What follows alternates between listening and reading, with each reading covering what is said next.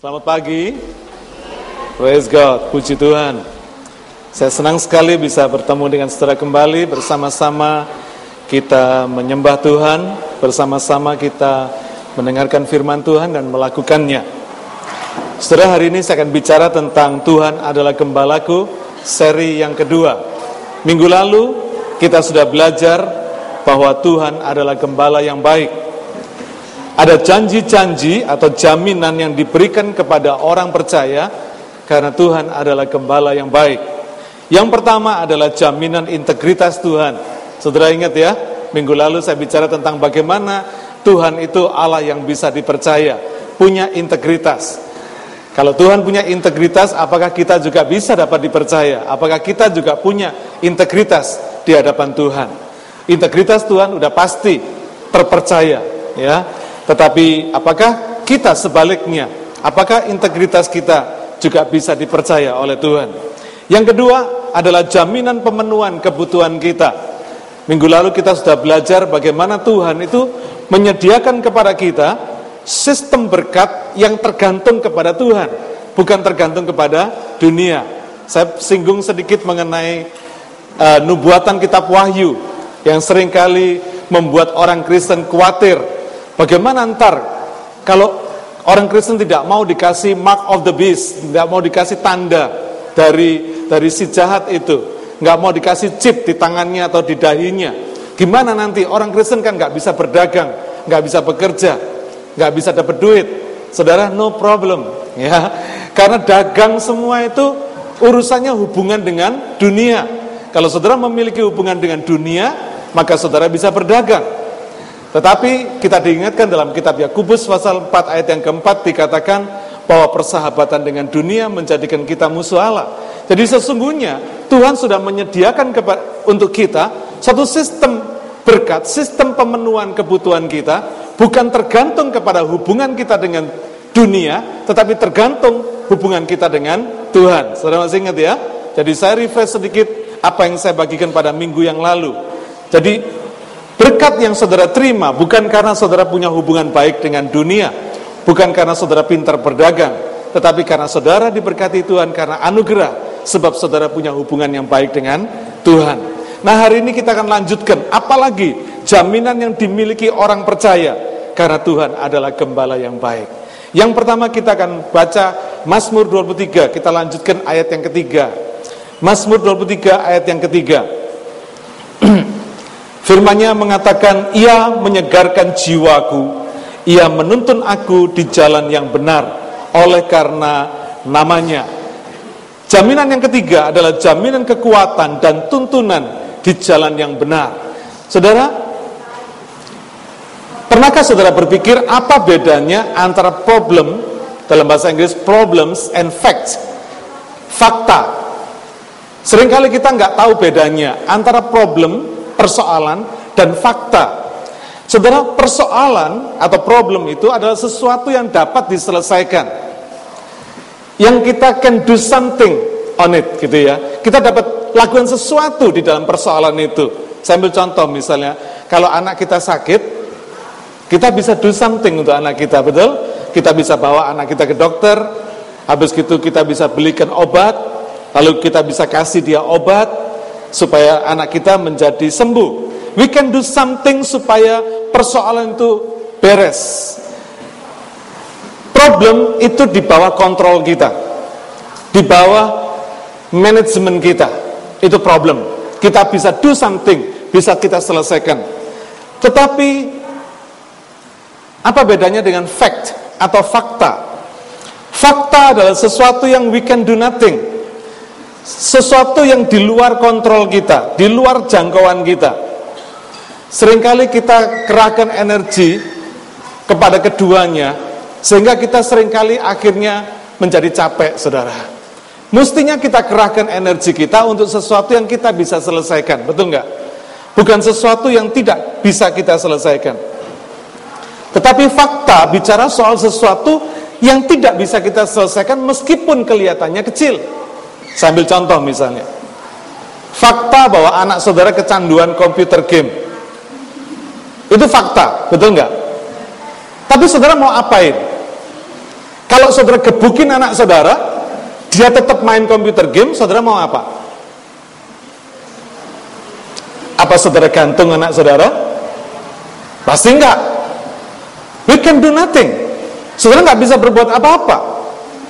Kalau saudara punya istri yang nggak tunduk sama suami, apa yang akan saudara lakukan? Dicerai. Saudara nggak bisa berbuat apa-apa. Mungkin saudara berkata, gua tempeleng.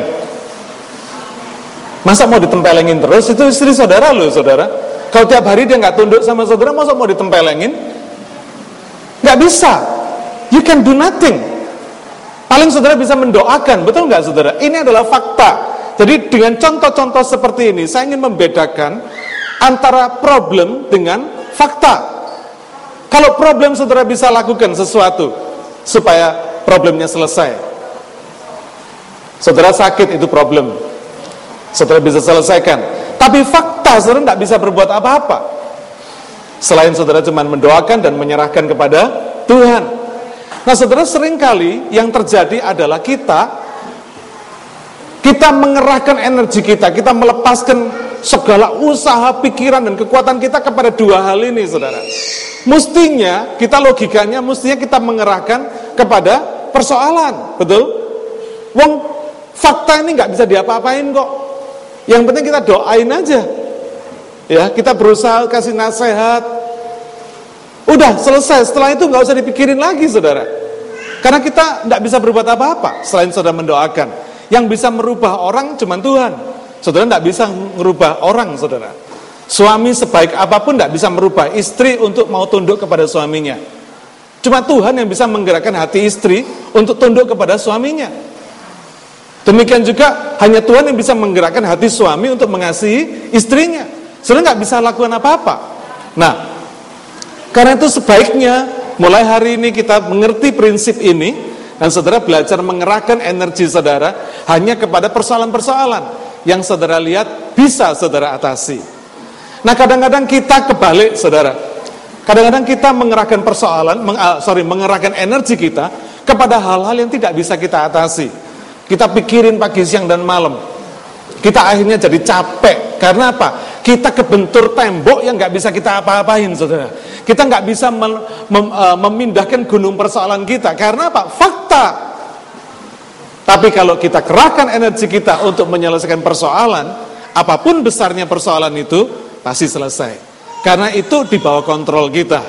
Sesuatu yang tidak di bawah kontrol kita, leave it.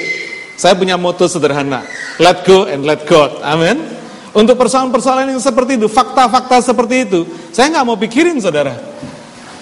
I let it go, and I let God deal with this. Amin. Saya silakan Tuhan yang deal. Saya nggak bisa, nggak bisa ngapa-ngapain lagi. Ya. Karena itu ketika kita tahu prinsip ini, kita bisa tenang. Hidup kita bisa tenang dan damai, punya damai sejahtera. Karena gunung persoalan kita meskipun tidak bisa dipindahkan, tetapi tidak mengganggu kita. Amin. Karena kita udah serahkan sama Tuhan. Kita nggak pikirin lagi. Orang Jakarta bilang ngapain gua pikirin, gitu gitu saudara ya. Udah nggak dipikirin lagi. Nah, sering kali kita takut dan khawatir terhadap problem dan fakta ini. Dua-dua ini bikin kita takut dan khawatir dalam hidup ini. Kita nggak bisa membedakan mana yang mesti dikhawatiri. Tapi kita terus khawatir di dalam dua hal ini. Maka tidak heran kalau kita merasa capek terus kita mulai teriak-teriak sama Tuhan, betul? Kita mulai teriak-teriak sama Tuhan, berdoa, nungging-nungging sama Tuhan. Kenapa Tuhan mulai mengeluh, berkeluh kesah, menggerutu, ya? Nah, saudara, sebetulnya saudara tidak sendirian. Kalau itu yang saudara alami, saudara nggak sendirian. Fenomena ini sudah terjadi seribu tahun sebelum Yesus lahir. Kira-kira kalau sampai hari ini lebih dari 2000 tahun yang lalu. Hal ini sudah terjadi. Siapa yang mengalami? Daud. Mari kita baca kitab Mazmur pasal 22 ayat 2 dan 3. Saudara bisa lihat di sini. Mazmur 22 ayat 2 dan 3. Ini Mazmur Daud yang mengatakan, Allahku, Allahku, mengapa engkau meninggalkan aku? Aku berseru tetapi engkau tetap jauh dan tidak menolong aku. Allahku, aku berseru-seru pada waktu siang, tetapi engkau tidak menjawab. Dan pada waktu malam, tetapi tidak juga aku tenang. Saudara, mari kita bandingkan kita, kita uh, sekarang dengan kitab Markus pasal 15 ayat yang ke-34. Kalau tadi dari Mazmur 22 ayat 2 dan 3, sekarang kita lihat Markus 15 ayat 34. Dan pada jam 3 berserulah Yesus dengan suara nyaring. Apa? Eloi, Eloi, lama sabaktani. Yang berarti apa? Allahku, Allahku, mengapa engkau meninggalkan aku? Persis saudara. Saudara lihat, ketika Yesus di kayu salib, Yesus menggenapi nubuat Daud yang sudah dikatakan oleh Daud seribu tahun sebelum kelahiran Yesus. Dahsyat enggak saudara?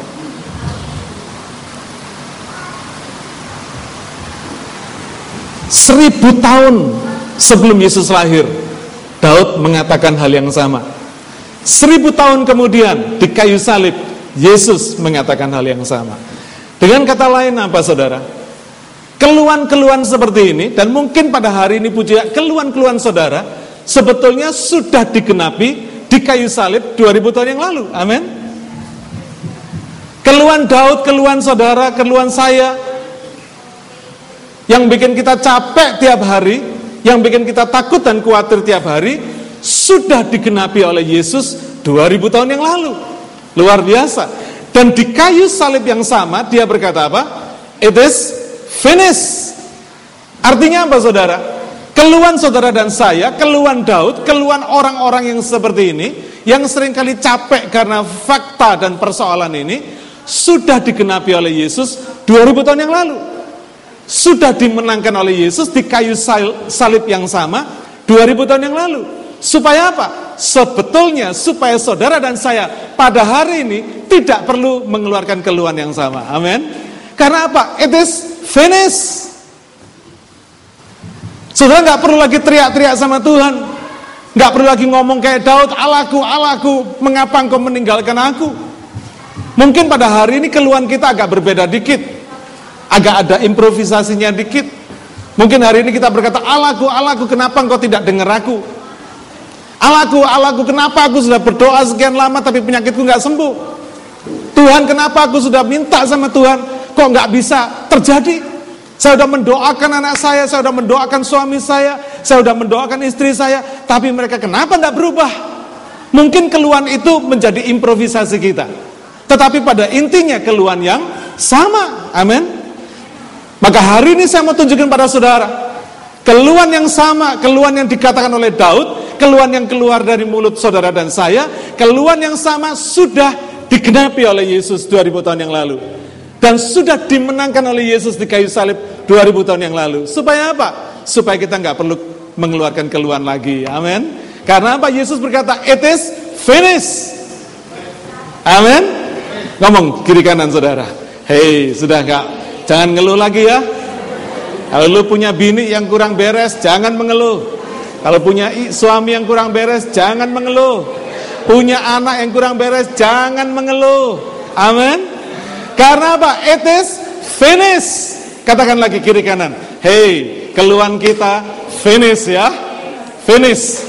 Tidak perlu, tidak perlu lagi ada keluhan-keluhan lagi. Amin. It is finish. Karena Yesus sudah mengalahkannya, Yesus sudah menggenapinya, dan Yesus sudah memenangkannya. Amin. Haleluya.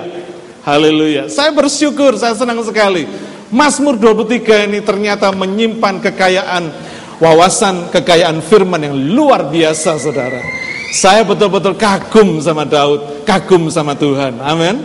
Luar biasa.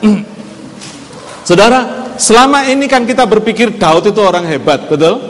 Paling kita ingat Daud itu salahnya satu, berzina sama Betseba, betul nggak? Ya, nyuri istrinya orang. Paling itu aja yang kita pikirin. Tetapi kalau kita selidiki, kalau kita pelajari firman Tuhan, kalau kita baca Mazmur-Mazmurnya, Daud beda nggak dengan saudara dan saya? Hah? Nggak beda. Daud juga manusia, amin. Gak beda dengan saudara dan saya. Dia juga berkeluh kesah. Dia juga ngomel, dia juga menggerutu. Dia juga komplain sama Tuhan. Tidak beda sama kita. Amin. Tapi bedanya, bedanya saudara, ada bedanya.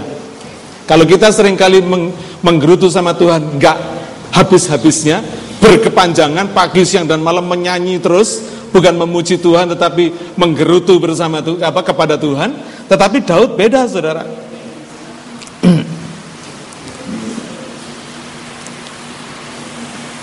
Daud beda. Nanti kita lihat bedanya di mana. Mazmur 22 ini dikatakan Sounds of the Cross. Mazmur salib. Ya. Luar biasa. Saya lihat di sini. Mazmur ditulis seribu tahun sebelum kelahiran Yesus. Tapi seribu tahun kemudian Yesus menggenapi hal yang sama. Nubuat yang sudah dinubuatkan seribu tahun sebelumnya. Luar biasa. Karena itu saudara,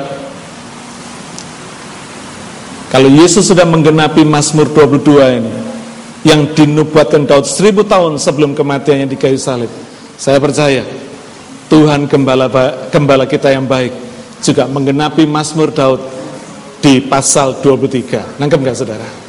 Kalau Mazmur 22-nya, nubuatnya sudah digenapi, Kira-kira Mazmur 23-nya digenapi enggak? Pasti digenapi. Amin. Enggak bisa kita berkata, "Oh iya, yang digenapi cuma Mazmur 22 saja." Enggak. Daud yang sama, Mazmurnya 22 digenapi, maka saya percaya Mazmur 23 juga pasti digenapi. Yohanes 10 ayat 11 mengatakan, Akulah gembala yang baik. Yesus berkata, Akulah gembala yang baik Gembala yang baik memberikan nyawanya bagi domba-dombanya. Nah, di sinilah bedanya, saudara. Kalau kita sering kali menggerutu tak habis-habisnya, gerutu omelan kita, komplain kita berkepanjangan, ya, tidak berhenti-berhenti, tetapi Daud beda. Dalam Mazmur 23, Daud membuat satu Mazmur kemenangan. Kemenangan Sang Mesias untuk orang yang percaya untuk orang-orang yang tadi menggerutu sebelumnya di Mazmur 22. Amin. Dia mengerti bahwa gerutuan dia yang di Mazmur 22 dijawab di dalam Mazmur 23. Tuhan memberikan jawabannya. Daud yang sebelumnya, satu pasal sebelumnya, dia berkata, Allahku, Allahku, mengapa engkau meninggalkan aku? Di Mazmur 23 dia berkata, kalau Tuhan adalah gembalaku, takkan kekurangan aku. Amin. Di dalam ayat yang ketiga dia berkata, ia menyegarkan jiwaku. Luar biasa saudara. Dalam bahasa Inggris dikatakan, he restores my soul. Dia memulihkan jiwaku. Wow. Tahu arti kata memulihkan? Sesuatu yang damage dipulihkan. Sesuatu yang retak dipulihkan. Sesuatu yang rusak dijadikan sesuatu yang baru. Di dalam terjemahan lain dikatakan He renews my soul. Supaya hari ini kita tahu Gerutu-gerutuan kita tinggalkan di belakang. It is finished. Amin Siapa yang mau berkata hari ini saya nggak mau menggerutu lagi. Mulai hari ini.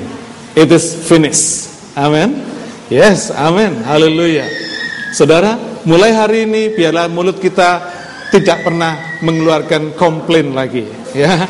Tidak usah kita berdoa tidak usah kita berkeluh kesah berkata Tuhanku Tuhanku mengapa engkau meninggalkan aku? Tidak perlu lagi saudara. Apa pun persoalan yang kita hadapi saat ini problems ataupun fakta-fakta yang tidak bisa berubah pun kita nggak perlu komplain. Amin karena apa? It is finished saudara kadang-kadang fakta yang tidak bisa berubah itu bisa berubah seketika dengan sendirinya tanpa usaha kita apa pun juga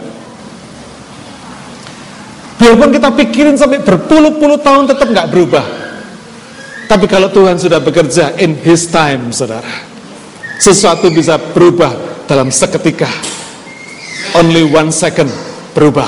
Amin. Kadang kita tidak menyangka, kita tidak pernah mengira bahwa itu akan terjadi sebegitu cepat. Tetapi inilah Tuhan. Dia bekerja, caranya tidak bisa kita prediksi. He is unpredictable God.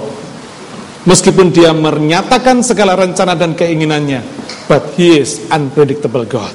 Saudara tidak bisa menjadi penasehat dia untuk membuat dia melakukan sesuatu.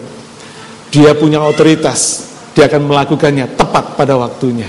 Tidak seperti yang saudara pikirkan, tapi pada waktu yang dia sudah pikirkan, yang Tuhan sudah tetapkan. Jadi metafora, perumpamaan Tuhan adalah gembala yang baik itu menjamin kekuatan orang-orang percaya dalam menghadapi persoalan-persoalan, dalam menghadapi problems maupun dalam menghadapi fakta-fakta yang tidak bisa berubah tadi. Ya, itu memberikan kekuatan saudara. Jiwanya disegarkan, dipulihkan, diperbarui. Karena itu yakinkan diri kita pada hari ini bahwa Tuhan gembala yang baik itu sedang memberikan kekuatan untuk kita menghadapi setiap persoalan dan fakta-fakta dalam hidup kita. Saya percaya setiap kita pasti punya persoalan dan fakta ini. Amin. Ada persoalan-persoalan yang bisa kita selesaikan, tapi ada fakta-fakta yang tidak bisa kita utik-utik, saudara. Biarin aja, nggak usah dipikirin. Amin. Yang penting apa? Doakan. Ya, saudara nggak perlu mikirin, tapi mendoakan. Boleh kan? Nggak lagi menjadi beban, tapi menjadi pokok doa saudara. Nggak menjadi satu keluh kesah saudara, tetapi menjadi satu topik doa yang selalu saudara ingat. Tenang aja, biarin aja. Let it go. Amin. Tuhan yang gembala yang baik itu menuntun kita di jalan yang benar. Meskipun di sana ada problem dan fakta-fakta yang tidak bisa berubah. Ada problem yang bisa kita selesaikan, ada fakta-fakta yang tidak bisa berubah. Tapi Tuhan gembala yang baik itu pasti menuntun kita di jalan yang benar. Dia tahu segalanya, dia mengenali medan kita. Amin. Saya ingin cari menunjukkan gambar Brenda. Seorang wah. Karena dibesarkan mungkin agak pecah ya gambarnya ya. Ini gambar seorang pemanjat tebing. Dia bernama Brenda. Dia pemanjat tebing granit di Amerika sana. Suatu ketika karena dia pemula saudara, dia pemula, dia pemanjat tebing pemula, dia mulai memanjat tebing ini ke atas. ya, wajahnya nggak jelas karena sama Charlie dibesarin ya, karena memang gambar aslinya kecil, dibesarin agak pecah. Tapi dia seorang pemula, karena dia seorang pemula maka nggak heran talinya dia, tali buat manjat itu, suatu ketika ngenain matanya, lah dia dia pakai kontak lens, saudara. Lalu ketika tali tali yang dia pakai buat memanjat itu meng, e, mengenai matanya, mengenai kontak lensnya, kontak lensnya jatuh, saudara. Ya, nggak diceritakan apakah yang jatuh satu atau dua, tetapi kemungkinan satu yang jatuh.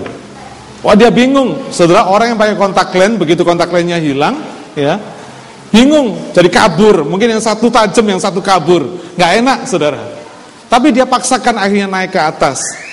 Sampai di atas teman-teman dia yang memanjat coba membantu dia carikan kemungkinan ada nggak mungkin jatuh di di bajunya atau di mana tapi tetap nggak ketemu saudara lalu si Brenda nggak berkeluh kesah dia ingat firman Tuhan yang mengatakan mata Tuhan menjelajah seluruh bumi ya.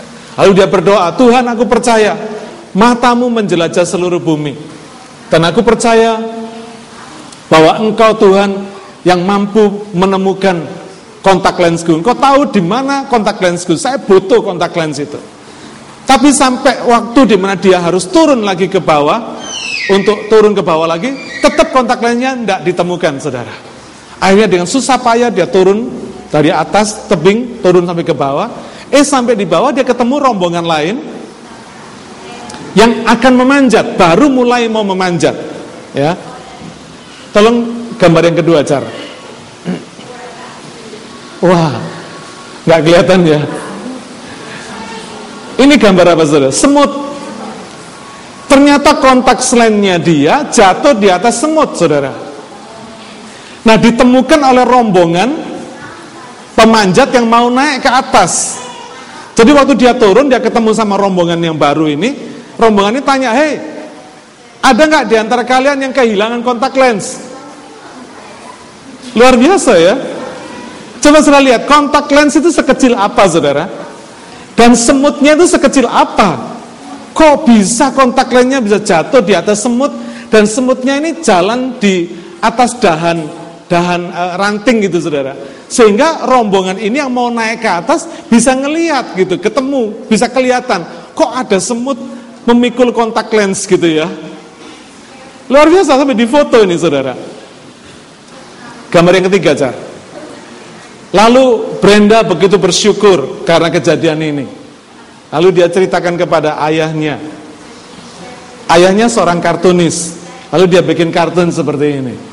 Ini kira-kira kalau semutnya bisa ngomong, semutnya ngomong gini. Tuhan, saya nggak tahu kenapa engkau ingin aku untuk memikul barang ini, katanya saudara. Ya, saya nggak bisa makan itu, tapi ini cukup berat. Ya memang kontak lens bagi semut ya cukup berat saudara. Ya. Tetapi kalau ini adalah apa yang engkau inginkan untuk aku lakukan, aku akan memikulnya untukmu. Amin. Saudara ini karikatur yang lucu yang dibuat oleh ayahnya si Brenda. Saudara hari-hari ini mungkin kita berpikir bahwa kadang-kadang kita mungkin merasa kesel karena kita harus memikul sesuatu yang berat yang tidak kita inginkan. Jangan mau kalah sama si semut. Ya. Semut ini ngomong, "Kenapa ini beban berat? Gua makan nggak bisa, tapi mesti gua pikul." Kira-kira begitu, Saudara. Tapi semut ini berkata, "Tapi Tuhan, kalau memang itu yang kau kehendaki, kalau itu memang itu yang kau rencanakan, I will carry it for you." saya akan pikul buat engkau. Saya percaya dalam hidup kita ini tidak ada problem dan fakta yang kebetulan terjadi. Amin. Saya bisa bayangin ini. Kontak lens yang jatuh aja tidak kebetulan nempel di atasnya semut. Kecil loh saudara. Naiknya ratusan meter di atas. Kalau jatuh bisa terbangkan angin bisa saudara. Tapi saya percaya bagi orang percaya tidak ada sesuatu pun yang terjadi secara kebetulan. Kalau hari ini saudara diizinkan Tuhan memikul satu beban, dimakan tidak bisa, ditinggal tidak bisa. Saudara bila berkata seperti semut ini, Tuhan, I will care, I will carry it for you. Saya akan memikulnya untuk engkau. Amin. Saudara, dia menyegarkan jiwaku. Dia menuntun aku di jalan yang benar.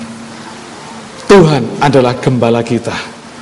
Apa yang terjadi dalam kehidupan kita tidak pernah salah, tidak pernah gagal. Amin. Haleluya. Hari ini biar kita yang sudah punya jaminan ini. Jaminan bahwa ketika kita harus memikul problem dan persoalan ini, kita akan disegarkan Tuhan. Biarlah hari ini kita bisa meletakkan semua persoalan kita dan fakta-fakta yang hari ini tidak bisa kita rubah. Biarlah hari ini kita mulai berkata, Tuhan aku percaya, Engkau menyegarkan jiwaku. Amin. Engkau renewal, you renewal, you renews my soul. Engkau memperbarui jiwaku. You restores my soul. Engkau memulihkan jiwaku. Saudara, biarlah kita jadi orang Kristen bukan kayak orang kalah perang, saudara ya atau petinju yang kalah KO gitu saudara ya.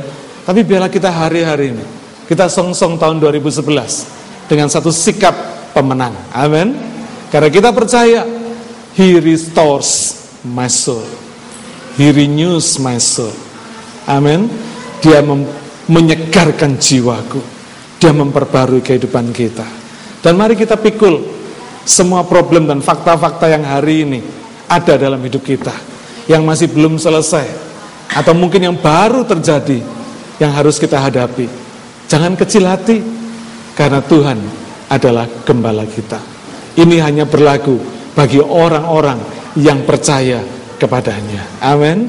Kalau hari ini ada di antara saudara yang masih ragu-ragu, apa betul Tuhan itu adalah gembala kita? Percayakan diri saudara kepada Dia. Firmannya tidak pernah salah. Amin. Tadi kita sudah pelajari bagaimana meskipun rentang waktu seribu tahun, firman Tuhan tetap kekal, digenapi,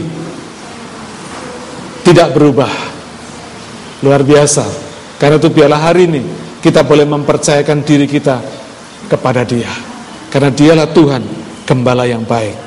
Yohanes 14 ayat yang ke-6 berkata, Kata Yesus kepadanya, Akulah jalan dan kebenaran dan hidup. Tidak ada seorang pun yang datang kepada Bapa kalau tidak melalui aku. Percayakan jalan saudara kepada Tuhan. Dia akan menuntun saudara di jalan yang benar oleh karena namanya. Amin. Haleluya. Yang kedua, kalau tadi jaminan kekuatan. Jaminan kekuatan di dalam kita memikul segala beban dan fakta-fakta kehidupan kita. Yang keempat, kalau tadi yang ketiga, yang keempat adalah jaminan keamanan dan kenyamanan. Jaminan security dan comfort. Mazmur 23 ayat yang keempat. Sekalipun aku berjalan dalam lembah kekelaman, aku tidak takut bahaya, sebab engkau besertaku. Gadamu dan tongkatmu, itulah yang menghibur aku. Saudara saya mau jelaskan sedikit tentang ayat yang keempat ini.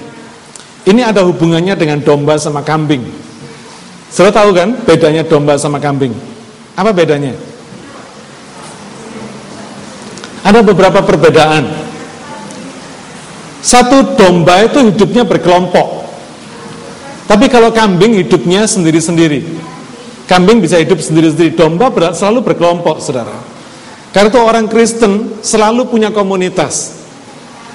Agak aneh kalau orang Kristen itu sendiri-sendiri, menyendiri gitu saudara ya. Aneh ya. Karena memang domba tidak bisa hidup sendirian. Dia selalu bergerombol, berkelompok dengan komunitasnya. Lalu domba itu juga tidak bisa cari jalan sendiri.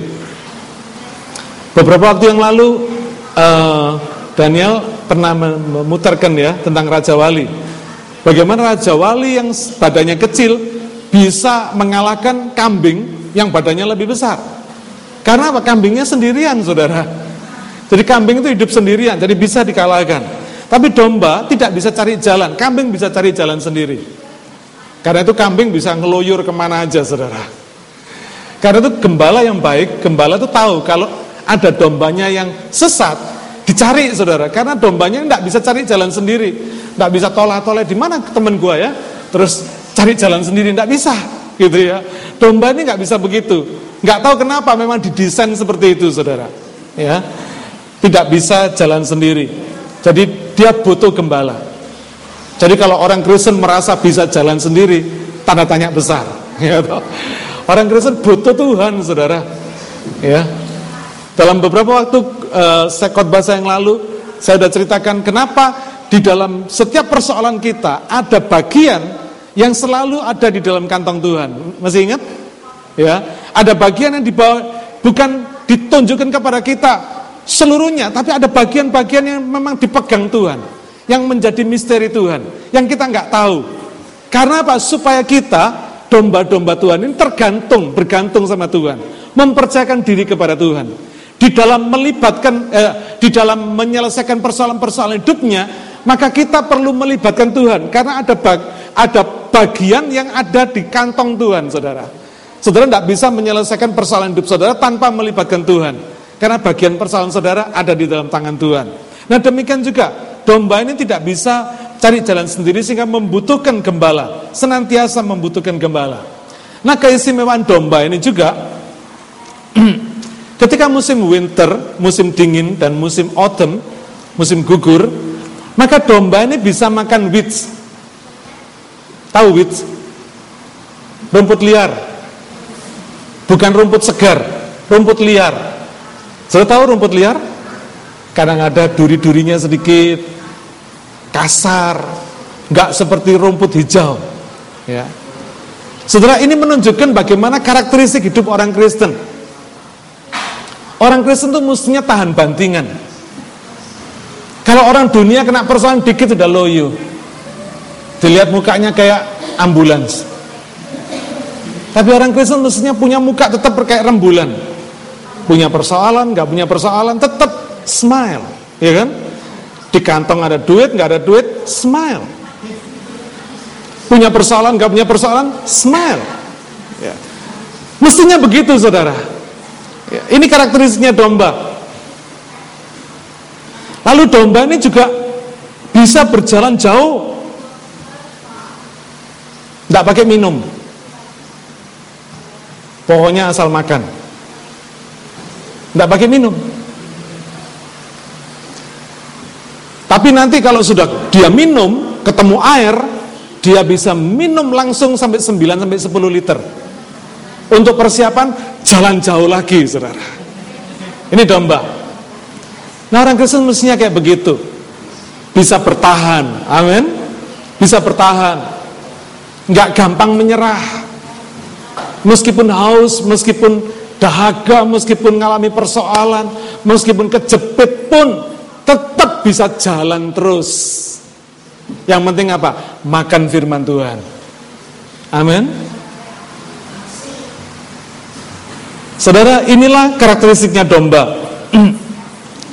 Karena itu domba ini sangat tergantung pada gembalanya dan harus mengikuti ke mana pun gembala ini pergi. Nah gembala ini, gembala yang tradisional, sekarang gembala udah pakai walkie-talkie saudara. Ya. Bukan naik kuda lagi, bukan jalan kaki lagi, naik jeep panther. Ya, pakai senjata. Tapi pada waktu Daud dulu, gembala ini punya dua senjata utama yang selalu dibawa ke mana-mana dia pergi. Yaitu apa? Di dalam Mazmur 24 yang dikatakan tongkat dan gada. Dalam bahasa Inggris dikatakan rod and staff. Saya tahu bedanya rod and staff. Tolong Charlie ditunjukkan gambarnya.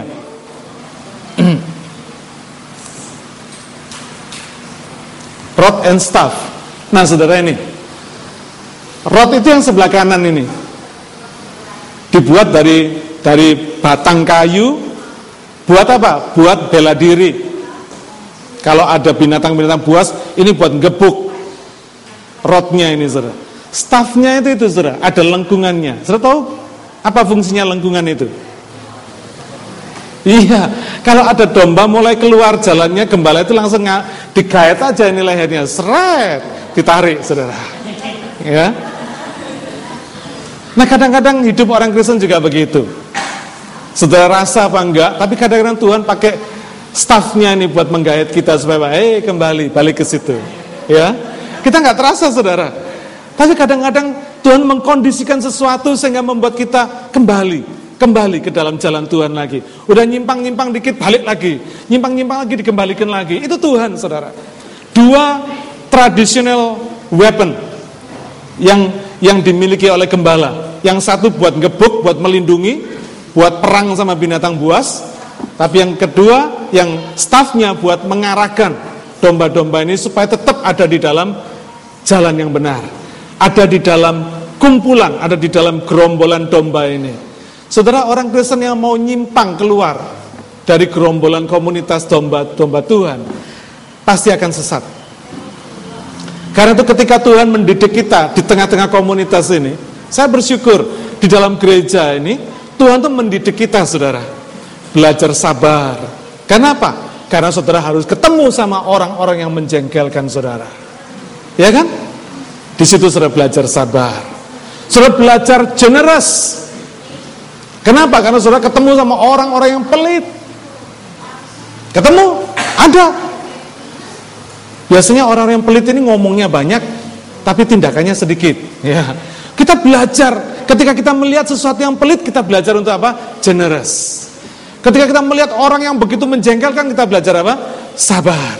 Saudara, inilah fungsinya komunitas.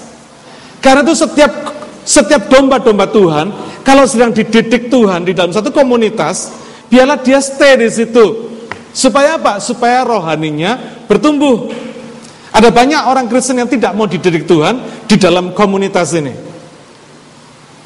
Dia selalu pindah. Kalau ketemu persoalan, dia pindah cari gereja lain. Ketemu di sana persoalan lagi, dia pindah lagi ke gereja lain. Di sana ketemu orang yang sama lagi, dia pindah lagi ke gereja lain. Akhirnya muter lagi balik gereja yang satu.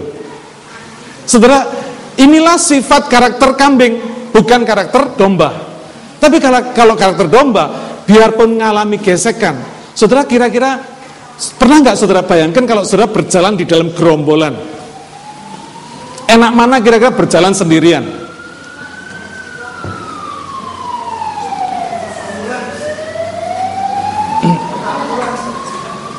Kira-kira menurut saudara enak mana?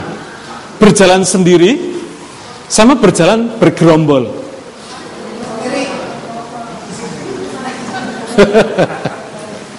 Siapa yang berkata enak berjalan sendiri? Cuman satu. Siapa yang berkata enak berjalan bergerombol? Kenapa saudara?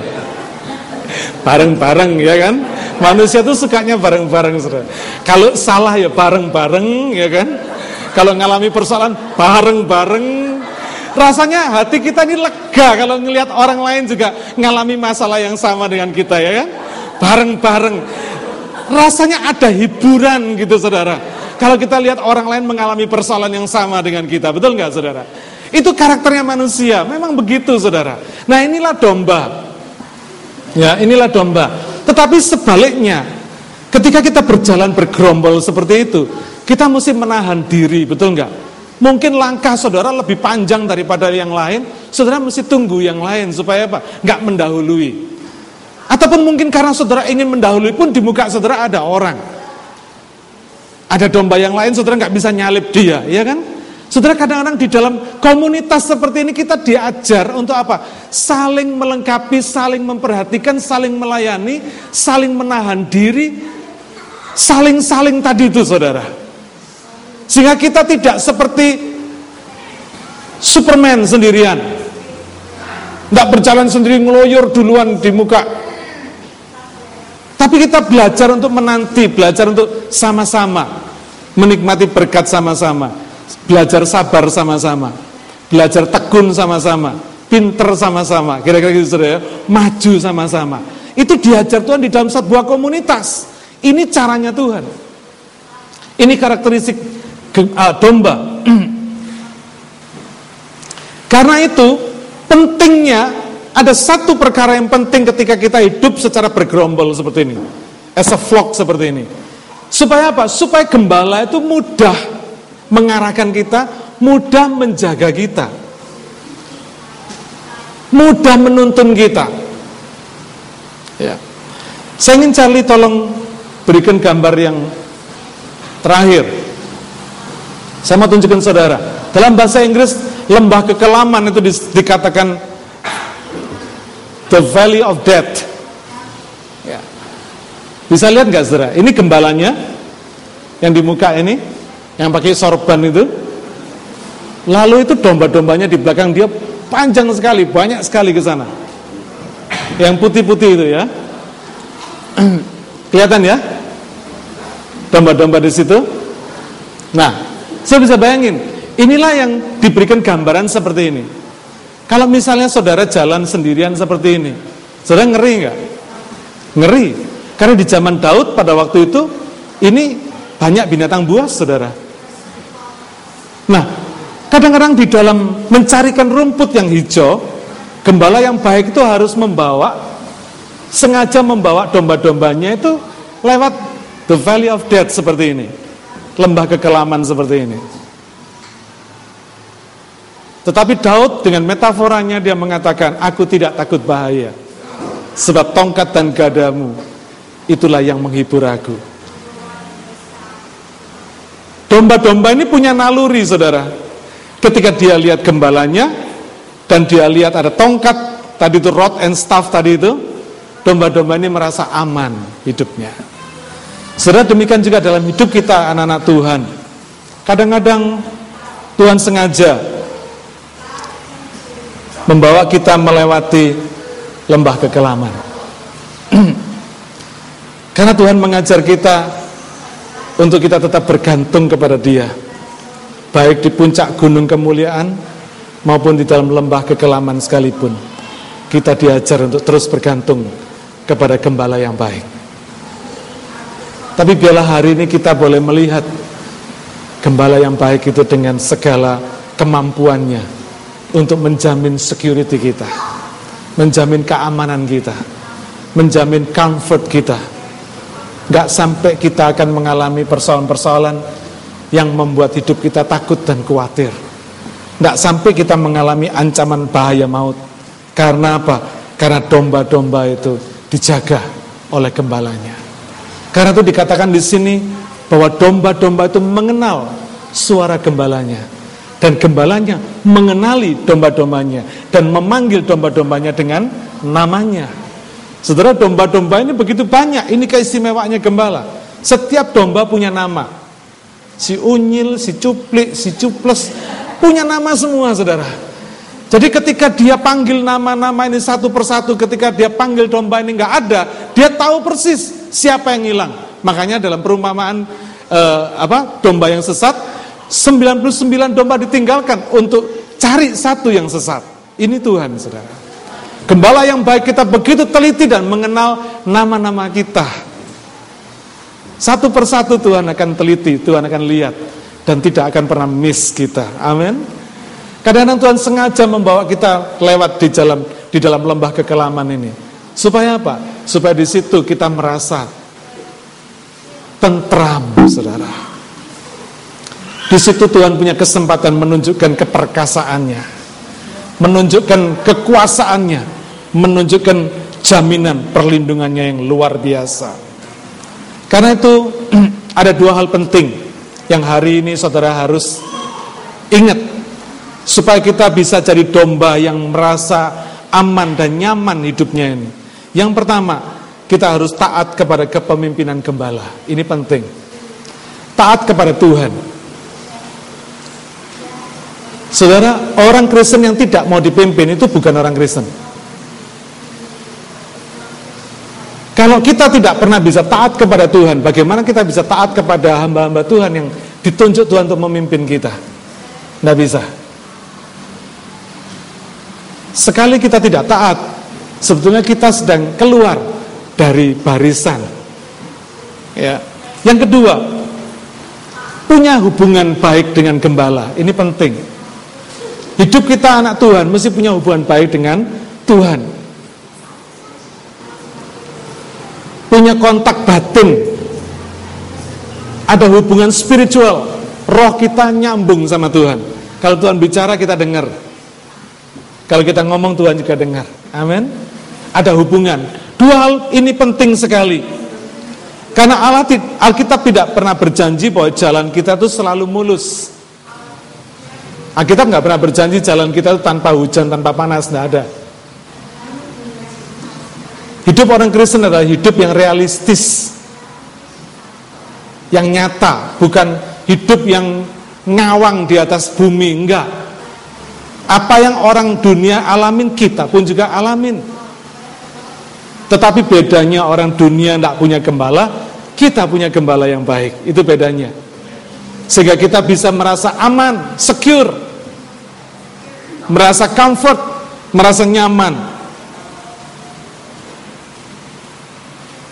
Dan kita mesti percaya kalau toh Tuhan membawa kita melewati lembah-lembah kekelaman ini, pasti demi kebaikan kita. Saudara kadang-kadang Tuhan mengajar kita melalui pengalaman lembah kekelaman ini supaya di situ kita belajar. Ketika hati kita dak dikduk di situ kita belajar percaya. Saudara iman itu kadang-kadang diajar ketika kita harus mengalami perasaan deg-degan itu saudara. Sesuatu yang akan membuat saudara mempercayakan diri. Kalau semuanya serba gamblang semuanya serba jelas semuanya bisa nyata, bisa dilihat, saudara tidak butuh iman. Tapi keseringkali justru iman itu bangkit, iman itu bertumbuh, itu karena kita tidak jelas. Ketika kita nggak jelas, kita mempercayakan kepada Tuhan yang pasti punya penjelasan. Amin. Ketika kita nggak ngerti, kita belajar mempercayakan diri kita kepada Allah yang serba mengerti. Tadi ya lagunya. Dia mengerti, dia peduli. Saudara, dia mengerti, kita nggak ngerti, Tuhan ngerti.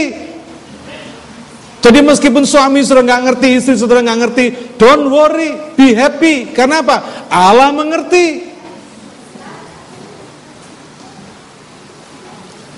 Demi kebaikan kita sendiri. Kita diajar Tuhan kadang-kadang sampai ke border, sampai di batas seperti orang Israel. Belakang dikejar tentara Fir'aun, muka laut merah. Apa yang mesti kita lakukan? Di situlah dibutuhkan iman. Di situlah iman kita bekerja. Ingat-ingat hari ini saudara. Iman saudara bekerja. Justru ketika saudara tidak berdaya. Ingat ya, kata-kata saya ya. Iman saudara bekerja ketika saudara tidak berdaya. Coba saudara katakan bersama-sama saya. Iman bekerja ketika kita tidak berdaya. Selama kita masih berdaya, kita sering kali mengabaikan, kita tidak butuh iman. Karena Pak Misi berdaya kok. Tapi ketika saudara tidak berdaya, ketika saudara tidak mampu, di situ iman saudara bekerja. Di dalam teori beton bertulang, kebetulan saya civil engineer, saya pakai ilustrasi ini. Beton bertulang itu kalau sudah lihat balok beton, itu ada tulangan atas, ada tulangan bawah. Ya, orang awam nggak mengerti. Kalau dia lihat betonnya retak, wah dia mulai bingung. Dia khawatir.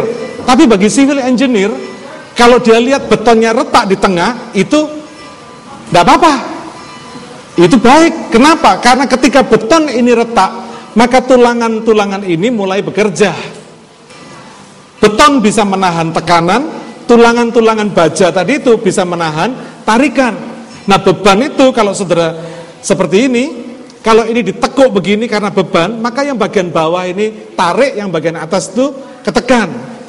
Nah beton bertulang itu seperti itu, ketika betonnya ketekan, ketika di bagian bawahnya dia mengalami tarik, beton tidak bisa menahan tarik saudara. Karena itu dia pasti retak.